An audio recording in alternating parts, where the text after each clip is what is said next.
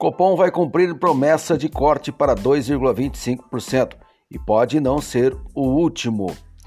O Comitê de Política Monetária Copom iniciou nesta terça-feira a reunião de dois dias para a nova decisão de política monetária do colegiado, que será divulgada amanhã após o fechamento do mercado.